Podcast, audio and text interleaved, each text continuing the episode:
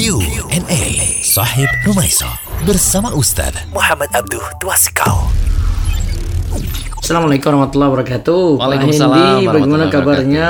Alhamdulillah Ustadz baik sehat. Mudah-mudahan Ustadz juga sehat ya. Ini ada pertanyaan nih dari Dari Maria, member Sama ya, Telegram Sahih Sahih Rumaiso. Pertanyaannya seputar ibadah nih. coba Pak Hendi baca. Oke, gini Ustadz. Assalamualaikum. Iya, Waalaikumsalam warahmatullahi wabarakatuh. Izin bertanya Ustadz. Dalam sholat, telapak tangan, hidung, dan dahi harus menempel di tempat sujud atau lantai. Tetapi saat sujud, bagian-bagian tersebut tertutupi oleh kerudung atau mukena. Jadi eh, menghalangi bagian wajah atau tangan untuk langsung menempel ke lantai atau sajadah Ustadz. Apakah hal seperti ini bisa membatalkan sholat Ustadz? Jazakallah khair ya Ustadz jawabannya. Tafadhol Ustadz. Alhamdulillah, salatu wassalamu ala rasulillah. Uh, dari Ibnu Abbas radhiallahu anhuma, Nabi SAW bersabda. Coba kita perhatikan di sini sebagai dasar untuk menjawab pertanyaan yang ditanyakan. Kan ditanya dalam sholat itu telapak tangan, hidung dan dahi kan harus Menempel. menempel. Nah, dalilnya itu ini. Umirtu an asjuda ala sab'ati a'dhumin ala al-jabha wa asyara biyadi ala anfi wal yadaini wa rukbataini wa atrafal qadamain. Aku diperintahkan kata Nabi SAW untuk bersujud dengan tujuh bagian Tujuh. anggota badan. Yang pertama dahi termasuk juga Hidung. hidung. Beliau mengisyaratkan dengan tangannya. Lalu yang kedua dan ketiga adalah telapak tangan dan kanan dan kiri. Lalu keempat dan kelima itu lutut kanan dan kiri. Lalu keenam dan ketujuh itu ujung kaki kanan dan kiri.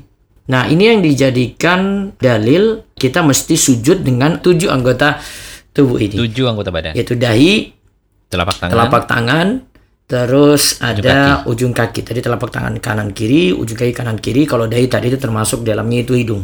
Nah, kebanyakan ulama berpendapat bahwa dahi dan hidung itu seperti satu anggota tubuh.